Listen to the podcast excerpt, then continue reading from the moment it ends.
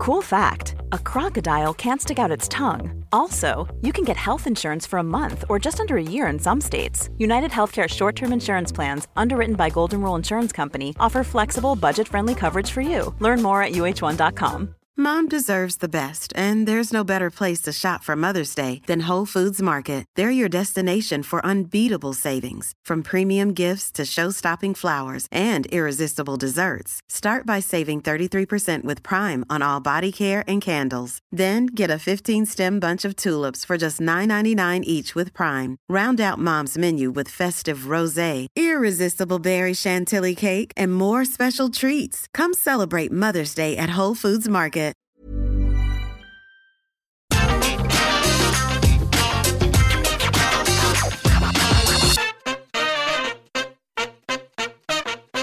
Attire and aesthetic is crucial to the presentation of a pro wrestler. Stone Cold Steve Austin wore plain black trunks to reflect his anti hero edge. The man played the role of an ass kicking avatar for the working classes. Bret Hart wore black, but he also wore pink, an iconic and audacious colour scheme, but one that worked because it fused the legitimacy and beauty of his incredible technicality. So, when a wrestler with an established sartorial style makes an out of character gear choice that doesn't quite hit the mark, you can only hope there's a really good explanation for it. I'm Adam Nicholas, this is What Culture Wrestling, and these are 10 strange wrestling attire choices explained. Number 10, Shawn Michaels, brown tights. Shawn Michaels experimented with his colour scheme a bit during his first major singles run. He would often wear red in the early to mid 90s to symbolise his status as a heel heartthrob. Deeper into the decade, he celebrated his rise to the main event as a babyface by wearing white and gold at WrestleMania 12. These were fantastic choices. The former colour represented the innocence of the boyhood dream, and the gold symbolised his realisation of it. Despite a phenomenal run of matches, the bit didn't take, and he turned heel in 1997 and start wearing black because, you know,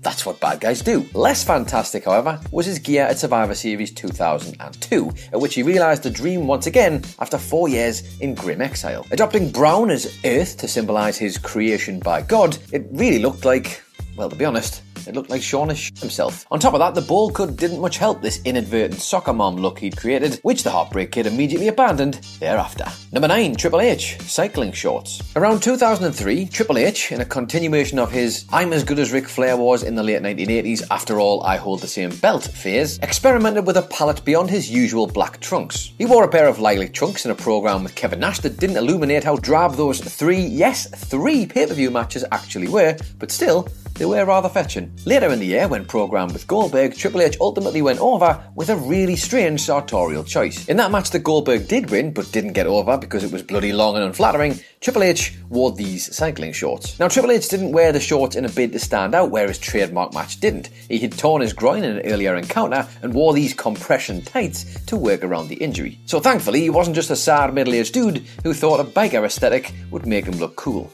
Although saying that, he was WrestleMania 33. Number 8, Goldberg. Those Royal Rumble shorts. Goldberg was as similarly unfussy as Stone Cold Steve Austin in his career peak of 1998. He too wore black trunks to get over as a badass kicker who didn't even have to prepare, much less dress up, for his matches. He would snap his opponents in half in a matter of minutes. That was in WCW. In WWE, he only tinkered with that gear very, very slightly, decorating his trunks with a little bit of white every now and again, along with the tribal tattoo design that I'm pretty sure he actually has on himself. But beyond that, he was the same old Goldberg. Well, he was made to work over long competitive matches that destroyed his aura to a point that he wasn't the same for 13 years, but he looked the same more or less. He didn't, however, at Royal Rumble 2021, where he put over Drew McIntyre in a decent approximation of the old Goldberg vintage, given the fact that the man is 54 years of age. He wore baggy shorts because, in getting a late call to actually do the match, he hadn't had the time to get his legs in prime Goldberg shape. Although, let's be honest, Goldberg's physique, at its worst, is still better than most. Number 7, Seth Rollins, all white gear. Okay, a slight departure here in that the gear Seth Rollins wore at SummerSlam 2015 wasn't exactly inexplicable. It was inexplicable that he didn't dust it off for every big match thereafter, because look how good this gear is. He was at the peak of his powers that year, which makes it all the more shameful that he spent most of it playing the role of a grown man, negged by Triple H and Stephanie McMahon,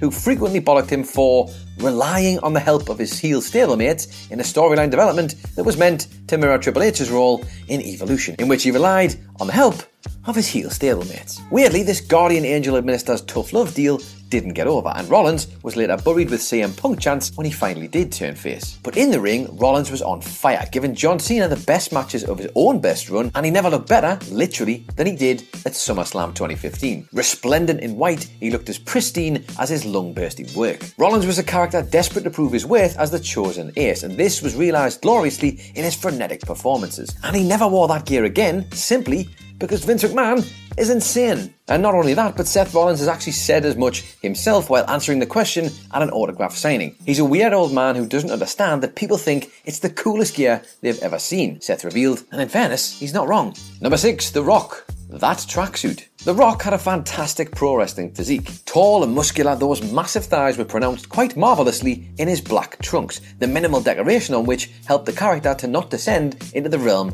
of a cartoon. He was all business in that ring, which contrasted well with the outrageous button shirts he'd wear, trash talking his opponents to get into it. In every respect, there were none better at putting on a show than The Rock. Which is why it was weird that in a strange enforced period, The Rock took to wearing a tracksuit as 1998 turned into 1999. Here he was, The Rock, who ordinarily oozed style and charisma, suddenly decked out in an all black baggy tracksuit that made him look distinctly average Joe. And even worse, he went for two stripes. Two stripes! Which back in the late 90s, for a man who was earning more than enough money to buy all three stripes of Adidas, this was a puzzling choice indeed. As it turns out, as later confirmed by Bruce Pritchard, The Rock chose to have elective cosmetic surgery, and the tracksuit simply covered up the scars. So there you go, even The Rock, the most charismatic man in sports entertainment, gets self conscious every now and again.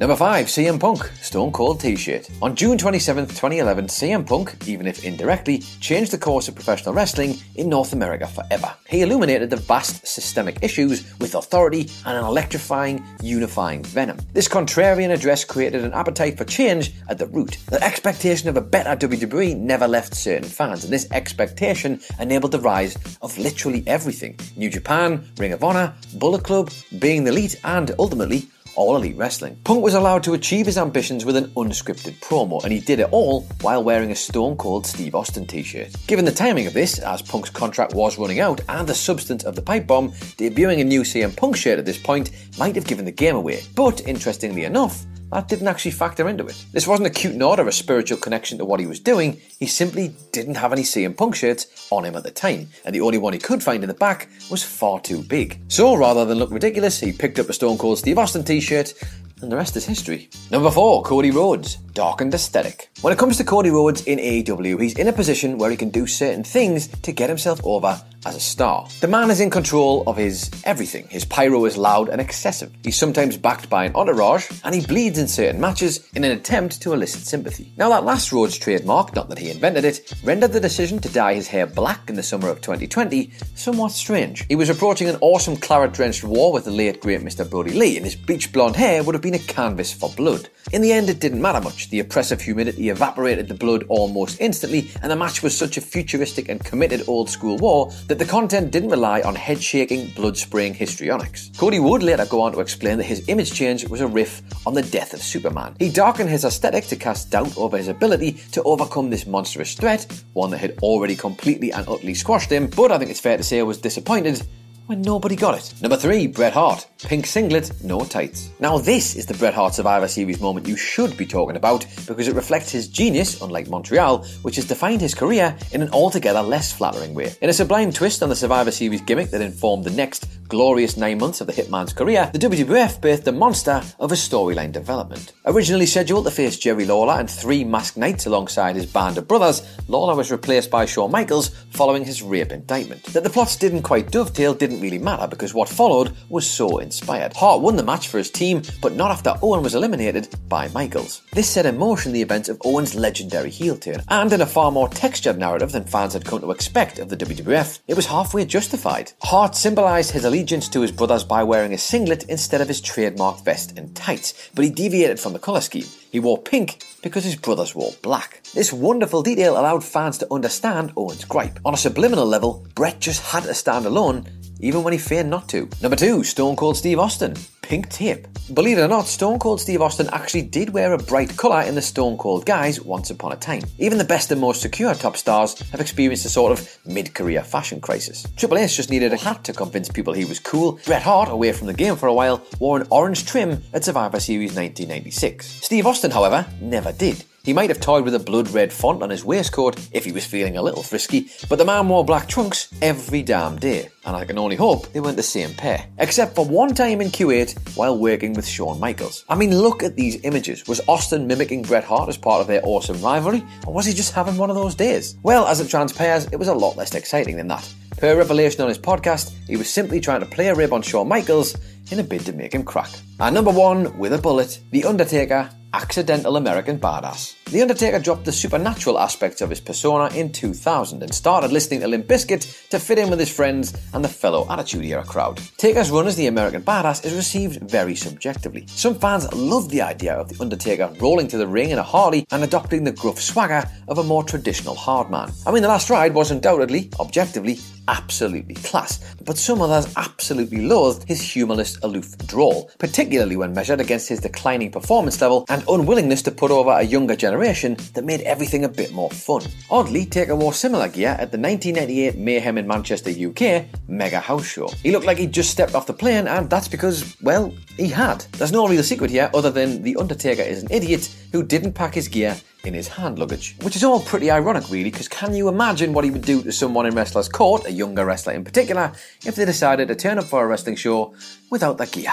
Double standards, Marcus. Double standards. Mom deserves the best, and there's no better place to shop for Mother's Day than Whole Foods Market. They're your destination for unbeatable savings, from premium gifts to show-stopping flowers and irresistible desserts. Start by saving 33% with Prime on all body care and candles. Then get a 15-stem bunch of tulips for just $9.99 each with Prime. Round out Mom's menu with festive rosé, irresistible berry chantilly cake, and more special treats. Come celebrate Mother's Day at Whole Foods Market. Hi, I'm Daniel, founder of Pretty Litter. Cats and cat owners deserve better than any old fashioned litter. That's why I teamed up with scientists and veterinarians to create Pretty Litter. Its innovative crystal formula has superior odor control and weighs up to 80% less than clay litter. Pretty Litter even monitors health by changing colors to help detect early signs of potential illness. It's the world's smartest kitty litter. Go to prettylitter.com and use code ACAST for 20% off your first order and a free cat toy. Terms and conditions apply. See site for details. Planning for your next trip? Elevate your travel style with Quince. Quince has all the jet setting essentials you'll want for your next getaway, like European linen, premium luggage options, buttery soft Italian leather bags, and so much more. And is all priced at 50 to 80% less than similar brands. Plus, Quince only works with factories that use safe and ethical manufacturing practices.